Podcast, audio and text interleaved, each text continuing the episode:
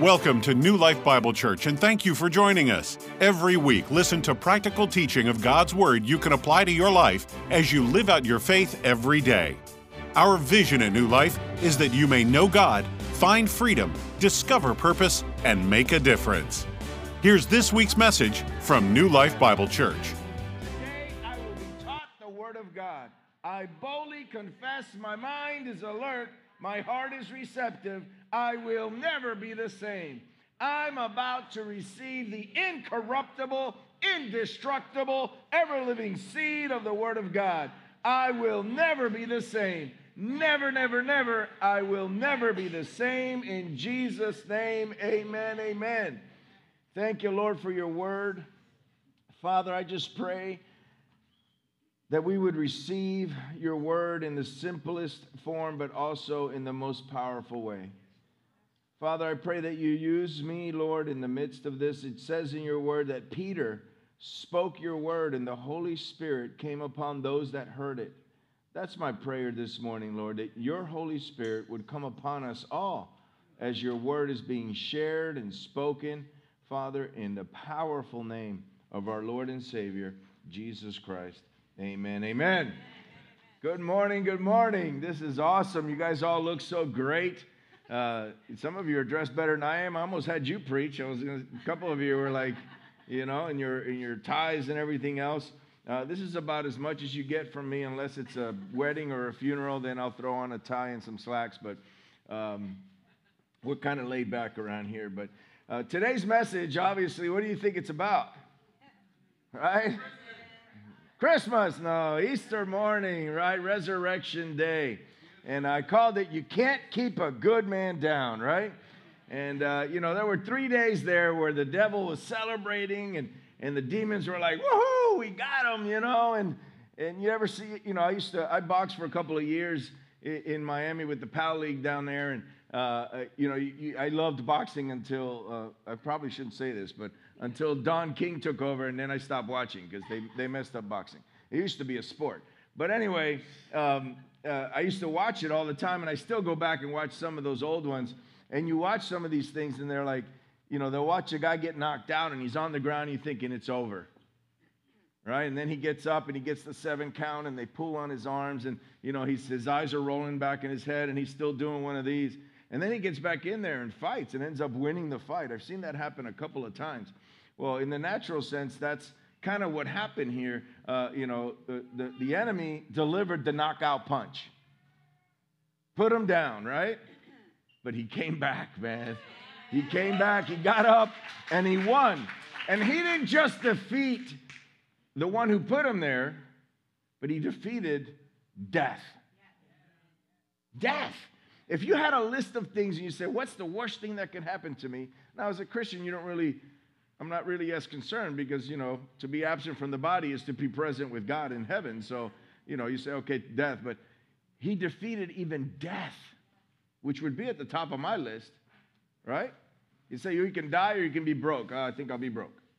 I got stuff to do. I got grandkids to watch, you know, to great grandkids to see be born still. I got stuff to do. So you can't keep a good man down. So our faith in what we believe as a, a Christian church, you know, that's another one that people ask, what kind of church are you? Or we're non-denominational. The minute you say that, you become a denomination, right? Because there's there's a bunch of those non-denom now. They cut everything. They, you know, they chop up all these non. We're a non-denom. I don't know what that means, but um, you know, we're just a Christian church. We believe what the Bible says. We do our best to follow Christ. We're imperfect people, but we serve a perfect God, right? And um, so our faith is secure. What we believe is secure in the fact that Jesus lives. And because he lives, all of his promises are yes and amen. Because what happened, if he would have said, if he would have went to the cross and not resurrected three days later, if we weren't celebrating Easter this morning, none of this would be true. Now, everything else he said could have been true, but you get, you get somebody in one little lie or one misstep, and then you question everything else they've said. Isn't that true?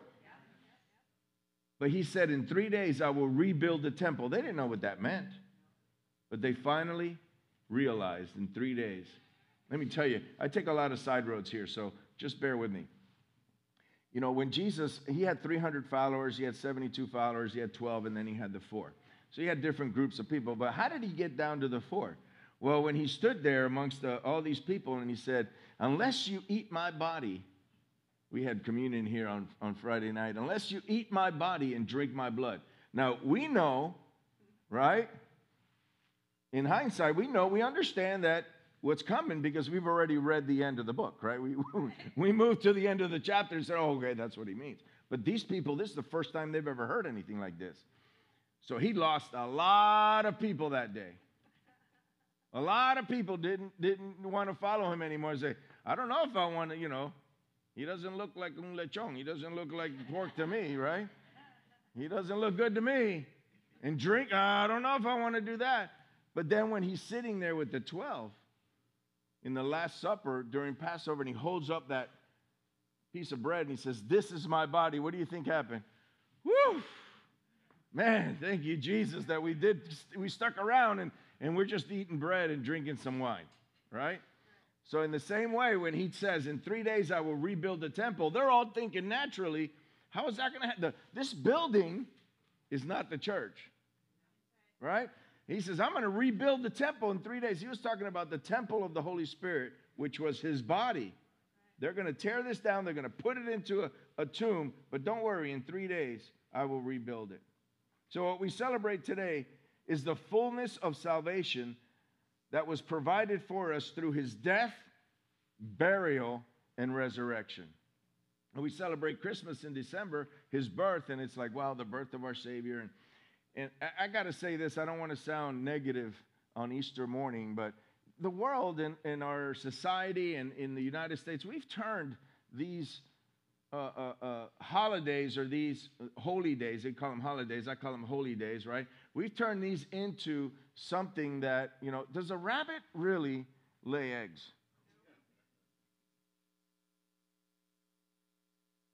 Come on, right?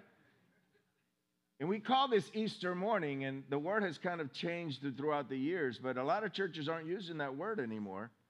We're not stuck in the little semantics of little words here and there, right? But the word Easter is actually comes from a, a Greek goddess of fertility. We shouldn't be using that, right? We're like, and, and they and they use it because it's springtime. Everything sprouts on springtime. Everything's fertile during this time. I don't know what happened this morning. We're in April and it's like 60 degrees outside. Who did that? Anybody do that? I don't know what happened out there this morning. I came out, I was like, what's going on? I was going to go to the beach this afternoon. but we take it and we've turned it around. And then we come to church on Easter or Christmas and we hear the same message every year and we hear what happened. So we're going to cover what happened in just a real short period of time here this morning. What happened? But what's important here is not just what happened, but what does that mean for you? What does that do for you? What have you done for me lately? Dun, dun, dun, dun, dun, right? Nobody else knows that song? Okay, I'm going to go ahead and read Matthew 28. Matthew 28, 1 through 10. And we'll have it, should be behind me, and then you should also have your notes in front of you or your Bible if you'd like to turn there. Matthew 28, verses 1 through 10. Now, after the Sabbath, at the first day of the week began to dawn, Mary Magdalene and the other Mary came to see the tomb. And behold, there was a great earthquake. For an angel of the Lord descended from heaven and came and rolled back the stone from the door and sat on it. Can we stop there for a minute? The stone. So they, they, they take a stone, they, they carve it out. It's about, you know, probably 4,000 pounds or something. I'm probably exaggerating. I'm, I'm Hispanic. We tend to do that. So let's just cut that in half. Let's say 2,000 pounds.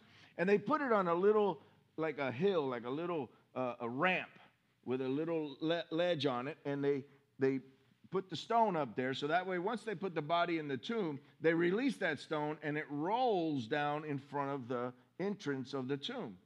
Now to remove that stone it has to be rolled back up. It's, it's virtually impossible to do.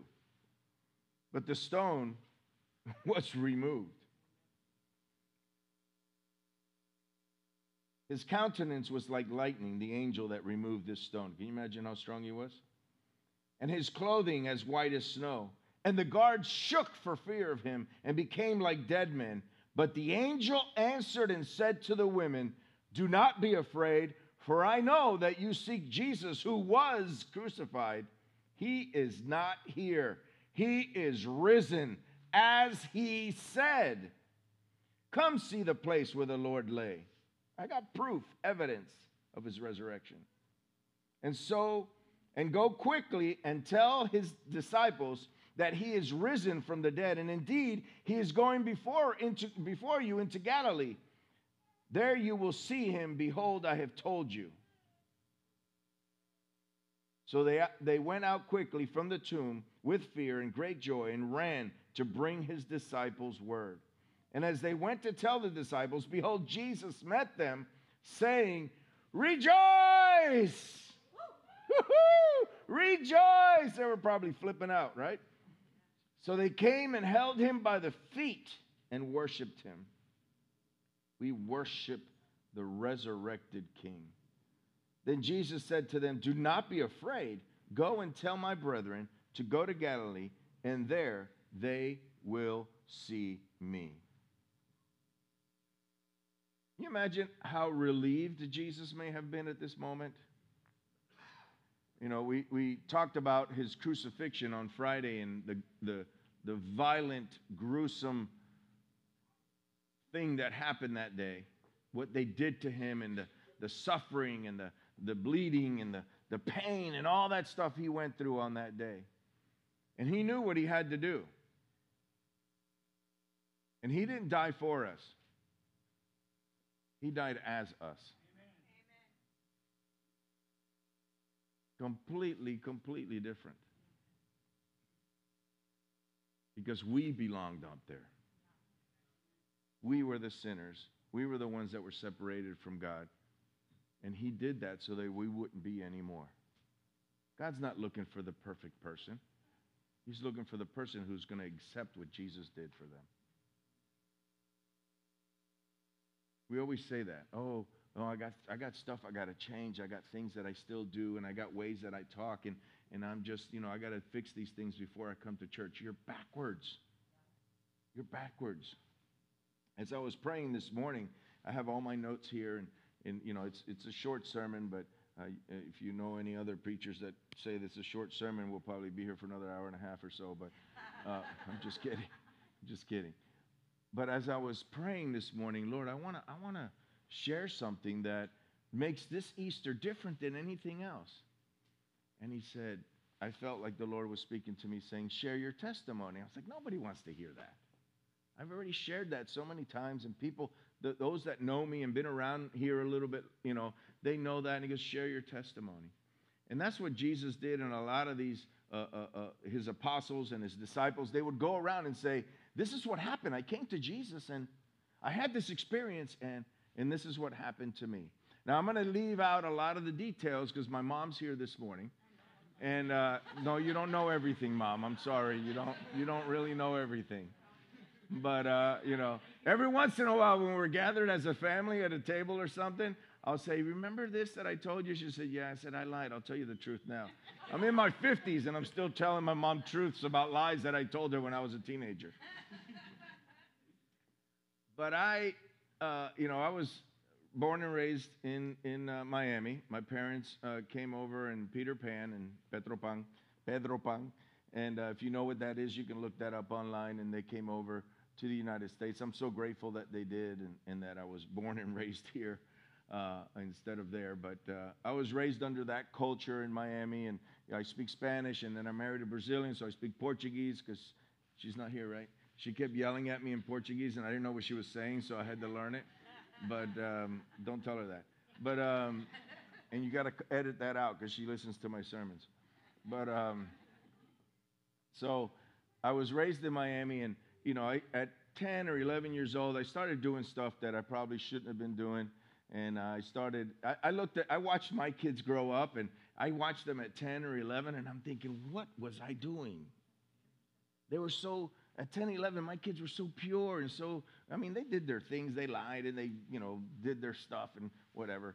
You know, I'm not naive, a naive parent, but uh, you know, they were, didn't do anywhere near the stuff that I was doing. At t- I said, 10, 11, you barely even hit puberty yet, you know? And here I was doing, running the streets and doing stuff that I shouldn't have been doing and running away from home. And uh, uh, one time my mom had to call the police to come get me because I called. And I don't know if she knows this one, but I left the house on my bicycle and, and I was gone. And uh, anyway, I was I was on I was on uh, uh, going over the bridge on near 27th Avenue in Miami into an area that's not very good over there, and a guy pulls up to the red light and takes a couple shots at the telephone booth. Remember what a telephone booth looks like?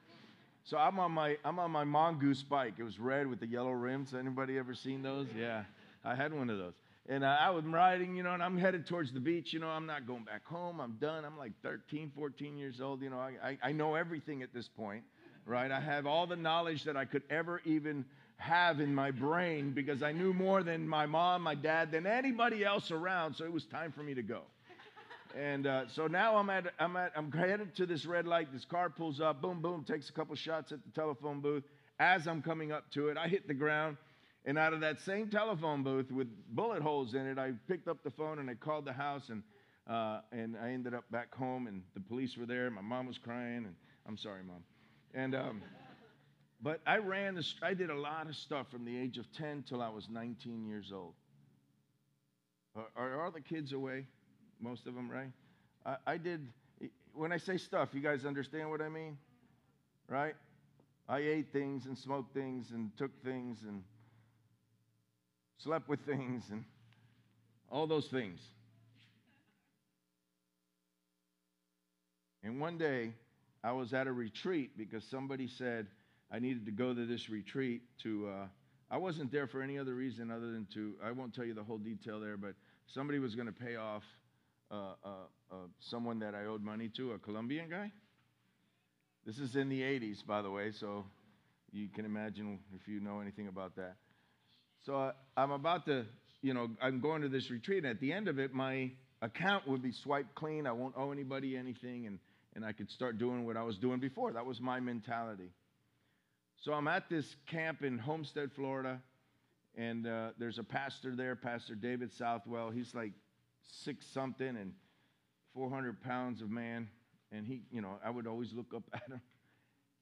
And he was just such a loving person. And he said this to me for two days straight while I was there. I kept myself away from everybody. I, I didn't want to be around those Christian holy roller people. You know, I had I had long hair and you know I was trying to grow a beard, but it was really straggly. But I didn't care. You know, nowadays that's in style, right? Uh, hipster beard, I guess they call it. But I was growing all this, you know, all every, and I was just my eyebrows were stuck together all the time. I was always angry. And here I am at this thing, and I'm I'm sitting in the back, and I'm sitting in the corner, and I'm staying away from the other. It was a youth conference. Was probably a couple hundred, maybe three, four hundred other youth there, high school age uh, kids, and so this guy would not leave me alone. And he would he just he kept finding me and said, God loves you just like you are. The first time I heard it, I laughed. And I looked up at him. And in my mind, I'm thinking, yeah. Take your wallet. and steal your car in the parking lot and not think twice about it. That's what, where my mind was. That's where my spirit was. It was dark. I was in a dark place. And he continued God loves you just like you are. Now, there's no way. You don't know the things I've done, where I've been, who I've, right? You have no idea. I didn't believe it, but he kept telling me, God loves you just like you are. Oh, come on. That can't be true. Another day goes by. God loves you just like you are. And on June 21st, 1987, he said it to me one more time. It was dark. It had just gotten dark, probably 8:30, 9 o'clock at night. It was sprinkling rain.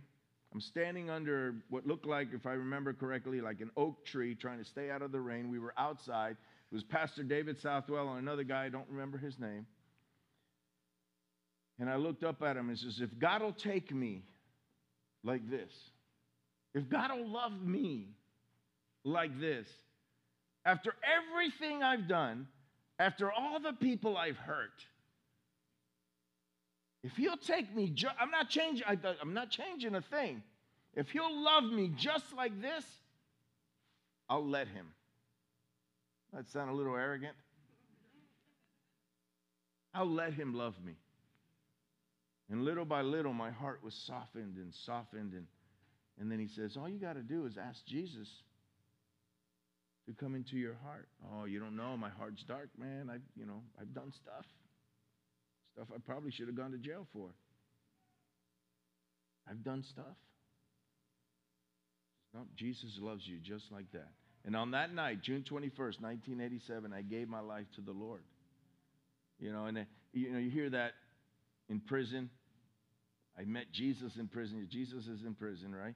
I met Jesus in prison, or I met Jesus here, or I met Jesus there. What's awesome is that I didn't meet Jesus that day. Jesus met me. He pursued me. He came after me. And I didn't understand anything of what was going on. I had, uh, uh, about a week later, that pastor gave me this Bible. This Bible's about 35 years old. I just had it rebound uh, uh, like last year sometime because it's been rebound like three times. And, and it's the, I didn't know anything what was written in these pages. And when he explained to me after a couple of days of being there what Jesus did on the cross, I never thought in a million years that I could feel more loved than I did at that moment when God came into my life. And then I realized that the only reason God was able to accept me the way that I was, because in the Old Testament, in the law, you had to follow certain rules. And if you didn't follow them, you had to kill an animal and shed blood. And, and he says, Look, I have a new and better covenant. I have a new and better system for you, and that's going to work through the signing of this New Testament in my blood on the cross. I'm going to sign off on this thing, and once I do, everything will be different. You know how I know everything changed? Because I started learning this from a heart of love, not a heart of judgment, condemnation, we're teaching a series right now here in our church called Restoration of the Church. We need to get back to a church being about love and acceptance. God never asked us to point the finger at anybody. I say it this way He never asked us, He asked us to fish for men, right? Be a fisher of men. He never told us to fillet them and fry them. We've been doing for years, we've been filleting and frying them. If you saw Jesus Revolution, you'll see what I'm talking about.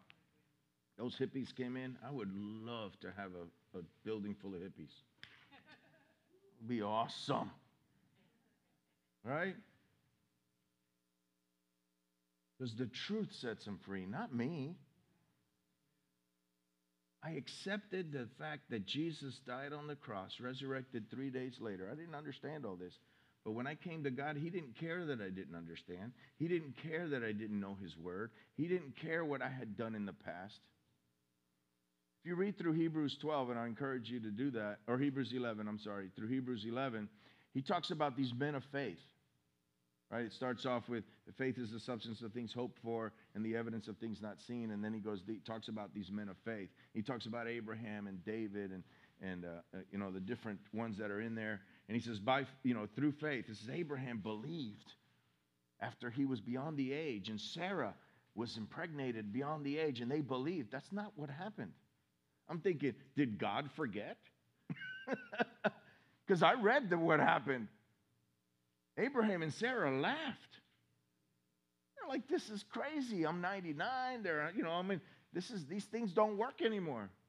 Factory's been closed for a long time. And so they laughed. And then they went and they said, okay, God said it, so we'll try and figure out how to do it ourselves. And they create what's called an Ishmael, which is the baby that was born of the maid. So Abraham was still working. His parts were still working because the maid got pregnant.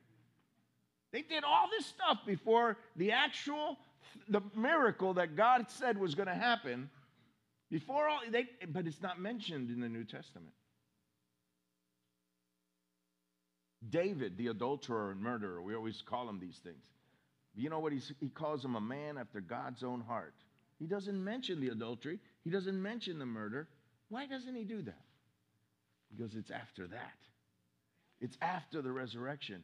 It's after the price that was paid for all the sin that was done before, during, and after. It says, while we were still sinners, he died on the cross. While we were still sinners, he died on the cross. There are three empty promises of Easter. That doesn't sound very positive, does it? The empty cross is the forgiveness of our sins. The empty tomb is eternal life, for he defeated death. And the empty burial clothes is our personal relationship with Jesus. Amen? The first Easter Sunday is the greatest moment in his story. But what does this mean for us today? I want to know. This is great. This is history. This happened. It's in the Bible. I kind of believe it. You know, okay, a guy resurrected. I, I get all that. But what, what does this mean for me thousands of years later? What is this going to do for me? What have you done for me lately? You guys are, you guys, you left me hanging. Romans, Romans 6, verses 4 through 6 says, Therefore we were buried with him through baptism into death, that just as Christ was raised from the dead by the glory of the Father, even so we also should walk in the newness of life. For if we have been united together in the likeness of his death, certainly we also shall be in the likeness of his resurrection, knowing this, that our old man was crucified with him, and the body of sin might be done away with, that we should no longer be slaves to sin. I don't serve sin anymore. Do I slip up every once in a while? Oof. I'm not perfect. I'm forgiven. And when God loves you like that, you don't, it's not that you don't, you, you don't have to do these things. You don't want to. If I, you know, before I got saved, I did, all, I partied, I did all the stuff that I did. I never felt bad about it. Well, the next morning I felt pretty bad, but you know, the hair of the dog or whatever. And, you know, and then you do, and I do it again, and again, and again, and again, and I never.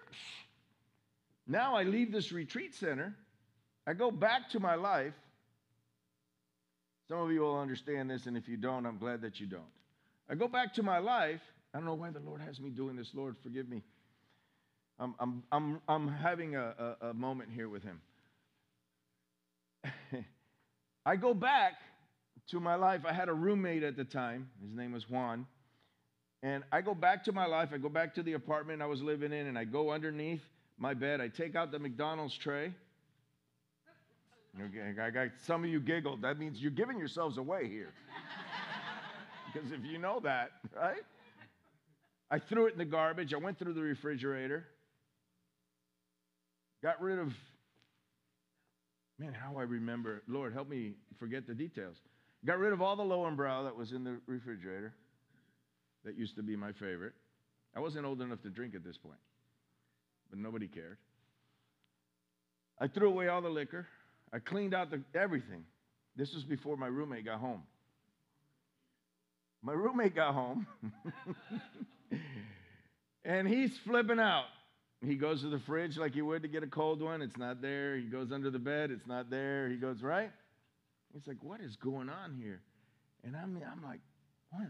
I gave my life to God. He goes, oh, if you would have told me you wanted to know about God, I would have told you. I'm a Jehovah Witness. And I was like, no, no, you don't understand. I didn't find religion. This relationship that I found, and I didn't know anything about this. This is just a couple of days later. I didn't know anything. I wasn't biblically smart at the point at that point. Or self-righteous like we become when we learn too much. I won't go there. Let's let's move on. I was just saved. I was just loved by God. And at that point, I told him, I said, No, you don't understand.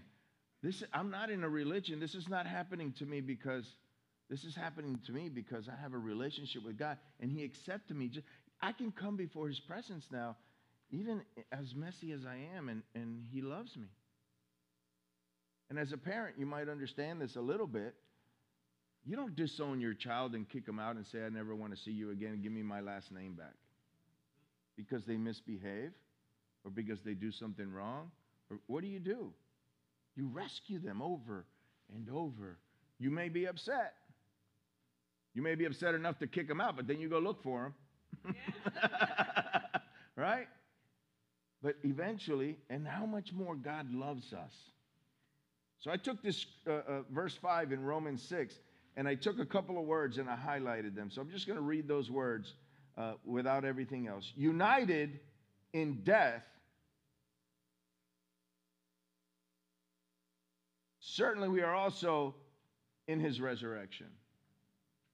See, the old man, the old Rick, is gone. I buried him June 21st, 1987. He keeps trying to, you know, dig out of his own grave and, and try, right? But I buried him. He's not, he's not here anymore. You know what I'm trying to get back to? Being that foolish, uneducated kid that just accepted God's love.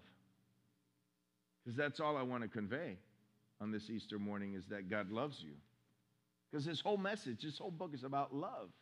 And what have we done as men? What have we done as religions? What have we done? We've taken this and we've turned it into a do's and don'ts. That's not what this is. We've turned it into a book of prosperity. If you've been around churches long enough, you know that 20 years ago, if, if everything that we said, and I'm guilty of this, some of these things, if everything that we said from the pulpit was true, we'd all be millionaires. Remember the prosperity message? Those guys on TV with the crocodile, you know, alligator skin boots and the Rolexes, and you know, and they're telling you that to give because you're going to become rich. That's not what this book's about. It's about his love. It's a love story.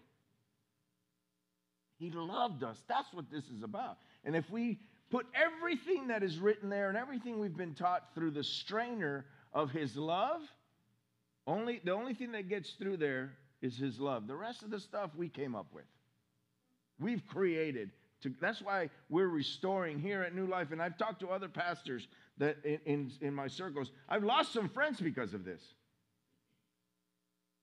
I mean, they're still around. They're not mad at me, but they're like, no, that's not, that's not,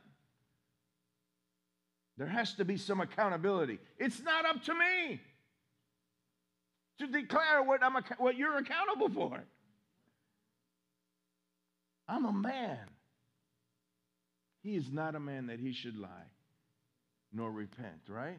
I come to him and he's going to love me no matter how messed up I get.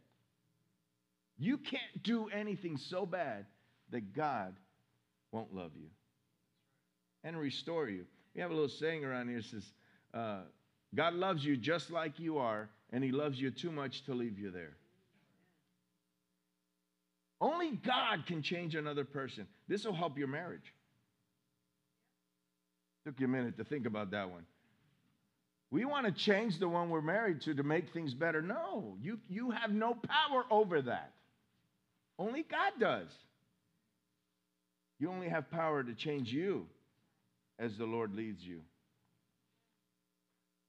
Galatians 2, verse 20. I have been crucified with Christ. It is no longer I who live, but Christ lives in me. In the life which I now live in the flesh, I live by faith in the Son of God, who loved me and gave himself for me with all the different religions out there and all the different thought processes and all the different philosophies and all the different science and all everything out there there's only one only one where the god that calls you to be part of his family dies for his people.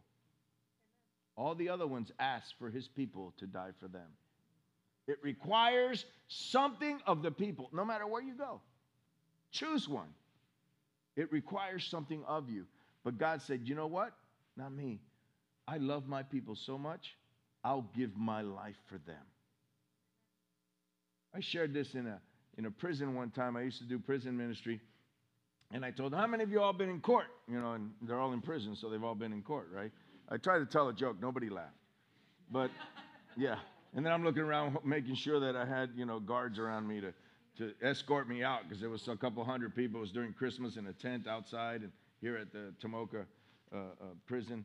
And uh, so I said, you know, you've been in court. And then I went through the whole, how many of you have a file? And some of them started telling the truth. You know, you have a file. And there was evidence against, oh, no, that was planted by the, you know, it's always somebody. But anyway, most of them were like, they knew. There was evidence against them that found them to be guilty.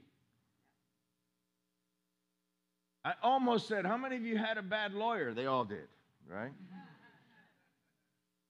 But I have an advocate which is one of the descriptions of who Jesus is in the Bible an advocate, a lawyer. And I stood before a judge one day, and he pulled out my file.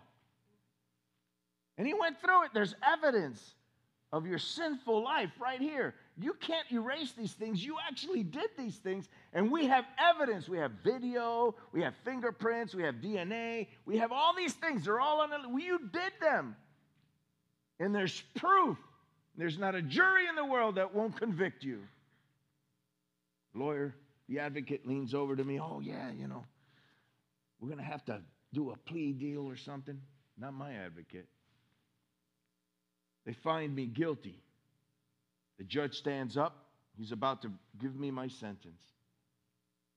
You are sentenced to life. And my advocate stands up and says, We'll accept that sentence. But I, I will do the sentence for him. The evidence was against me. Wouldn't we like to have lawyers like that? I'll serve the time for him. Somebody has to serve it, somebody has to pay for these things. I'll do it on his behalf. That's what Jesus did for us as our advocate. He took the punishment upon himself for us. And now we want to take that, create a religion where it points fingers. If he paid the price, why would he point the, it's kind of contradictory, don't you think?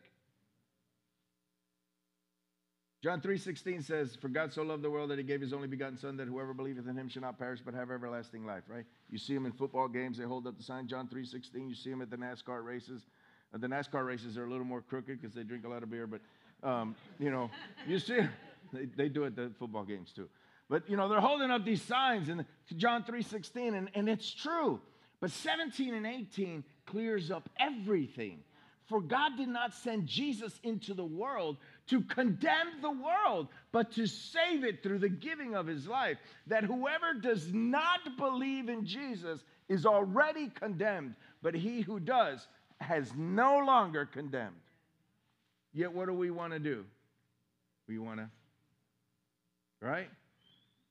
I've been asked that many times. We had a, a couple here that were coming to church, and um, they came and asked me that their lifestyle, if it was a sin and they were going to hell, I said, Man, you're asking the wrong person. I'm not God to send you there. They looked at me funny, and I said, I'll take it a step further. Hell wasn't created for God to punish you and send you there. Hell was created for you to pay for your own sin. It's your choice. I accept what he did. But what do we want to preach? We want to preach hell and condemnation. But Jesus said, hey, that place exists. And you can choose to go there. But you're only going there because you chose to pay for it yourself. And Jesus said, I already paid for it. I already did it. Bury that old man, bury that old mentality, and let's move forward. This is what happened on this day, Romans 8 11. But if the spirit of him who raised Jesus from the dead dwells in you, the spirit of resurrection dwells in you, he who raised Christ from the dead will also give life. Everybody say life. life. In one version, it says quicken, right? Life to your mortal bodies through his spirit who dwells in you. It will quicken your mortal bodies, as it says in some versions. But the word here is actually life. I'm going to try and say this. Uh, we some say Zoe life, but this is the whole word Zoe is just the root. Zo, is the root word for zopeio. Zoo, zoopeio, something like that. Zoe life, right? Means to restore life, to give increase. How can I be more alive than I am right now? It's like being pregnant. You're not a little bit pregnant. You're not a lot pregnant. You're pregnant or you're not, right? I'm alive or I'm not, right? But he says, more life. He's going to give you more life. Not just life, but resurrection life. He defeated death. I was at a funeral one, one time and it was a Spanish passage. Says, La muerte mató la muerte. Death killed death. Like, so simple, right? See, I had a life before June 21st, 1987. That was my first life, and it ended in death. But then he gave me a last life, not a second life, because then you have a third and a fourth. He gave me my last life, not a second Adam, but the last Adam, because Jesus died so that I could be part of that heritage, of that bloodline that says, I am no longer of the bloodline of Adam, that I was a sinner. I'm on the bloodline of Jesus. All right? The only one that was perfect. Thank you, Lord. And this new life ends in everlasting life, life forevermore.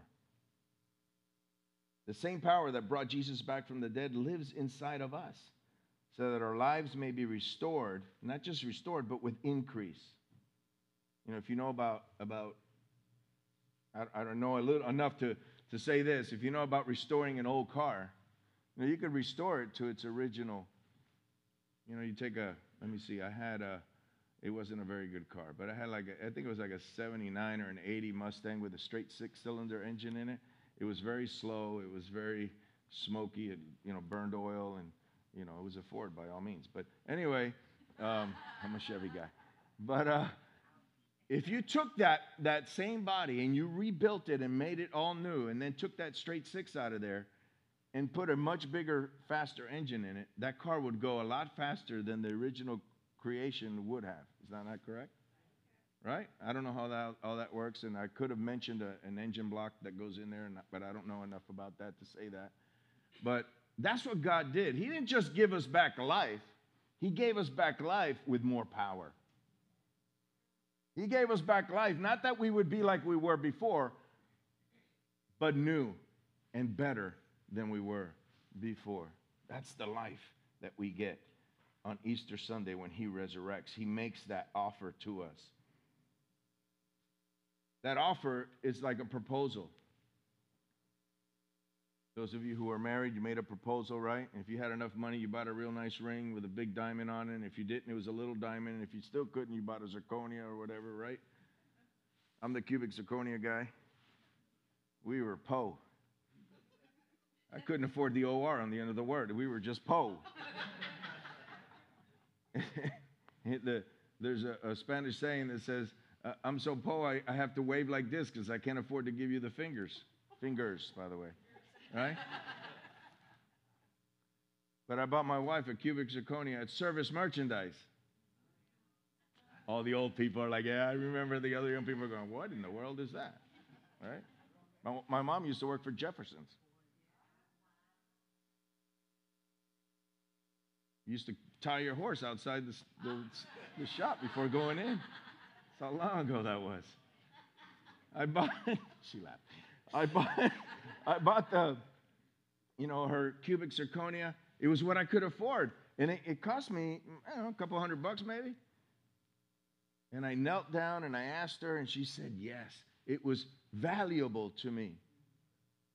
Some may be able to afford a $30,000 ring a big, huge stone on top, you know, and, and you show, you reflect your love for your spouse and for the person that you want to spend the rest of your life with. You give that value by that little ring that you're going to put on her finger.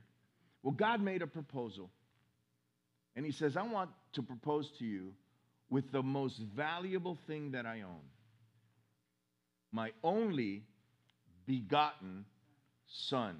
Not like He had others, He only had one. And he says, Here, I propose to you with this. Will you say yes? And what are we saying yes to?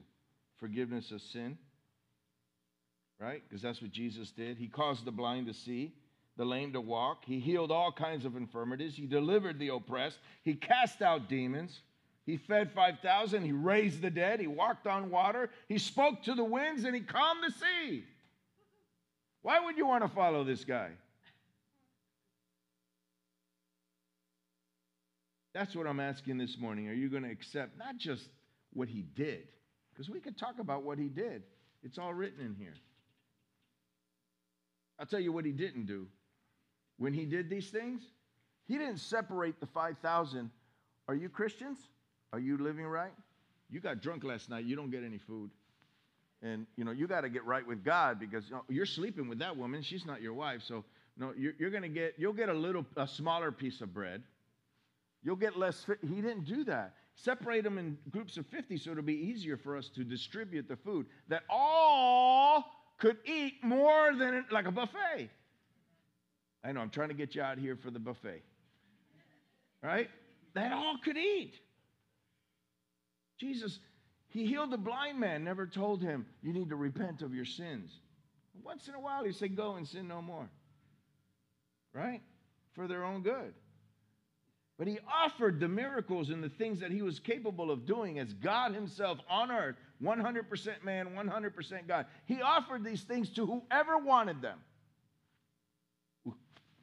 the only ones that he really picked on were the religious scribes and Pharisees and the, and the, and the rabbis, right?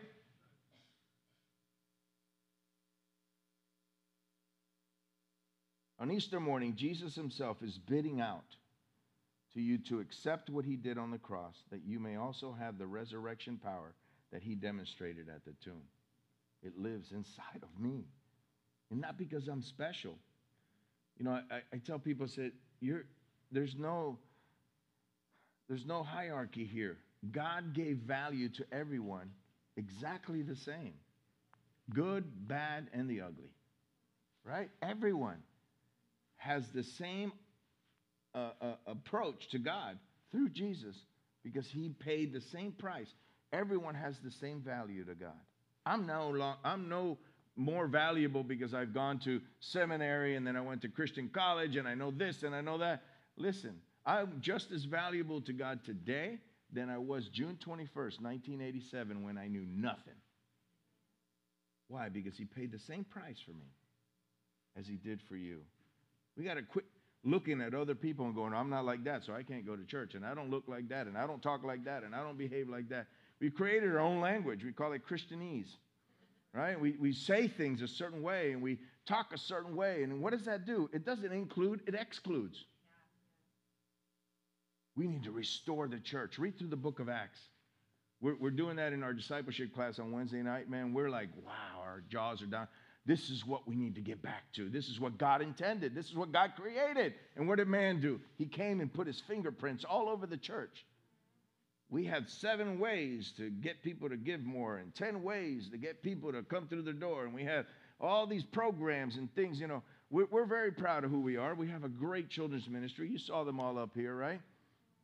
We were children's pastors for a long time, and we, we love our kids. That's where a large portion of our budget goes into those classrooms back there and into those kids and, and what we do with them back there because we they're not the church of tomorrow, they're the church of today. I'm going to ask Ricky to make his way up. I'm going to read something, and, uh, and then I, I want to pray for you all and, and, and let you get to your families and to your meals uh, today.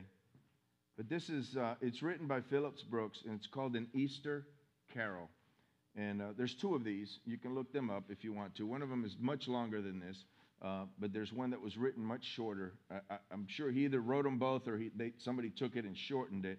I'm going to read the shorter version of this An Easter Carol by Phillips Brooks. And it says, Tomb, you shall not hold him longer. Death is strong, but life is stronger. Stronger than the dark?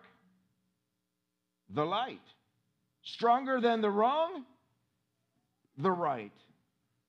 Faith and hope triumphant say, Christ will rise on Easter Day. While the patient earth lies waiting till the morning shall be breaking, shuddering beneath the burden dread of her master, cold and dead. Hark! She hears the angel say, Christ will rise on Easter Day. And when sunrise smites the mountains, pouring light from heavenly fountains, then the earth blooms out to greet once again the blessed feet. And her countless voices say, Christ has risen on Easter Day.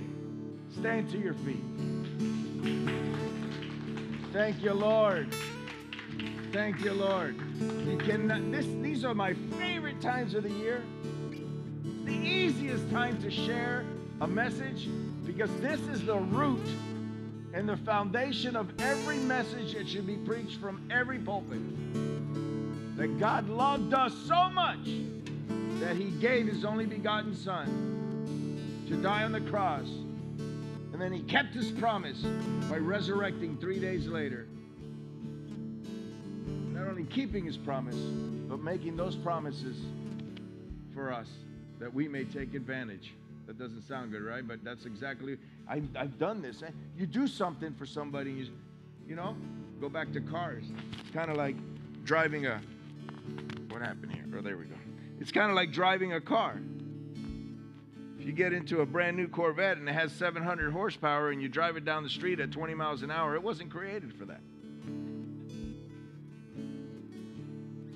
See, God, through His creation, and through the death of his son and resurrection, he gave us some promises.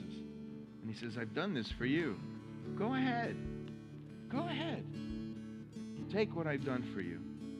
So this morning, we can't leave here Easter morning without asking if anybody wants to receive Jesus as their Lord and Savior. And you've heard this before, and, and maybe you've heard what's called the sinner's prayer. I can't find that in here. I can't. You know what Jesus did? Follow me. Come on, follow me, he said.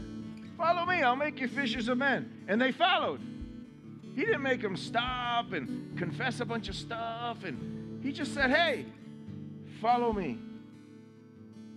He's bidding out to you this morning. Hey, come on, follow me. This is beyond religion. This is beyond membership at a church. This is so beyond everything. It's not about do's and don'ts anymore. Thanks for listening to the New Life Bible Church podcast. If you're ever in the Central Florida area, consider this a standing invitation for you to join us. We would love to meet you. Services are Sundays at 10:30 a.m. and Wednesdays at 7 p.m. If this message blessed you, imagine what it would be like in person. Keep up with everything going on at New Life on our website, orangecitychurch.com. New Life Bible Church. You will never be the same.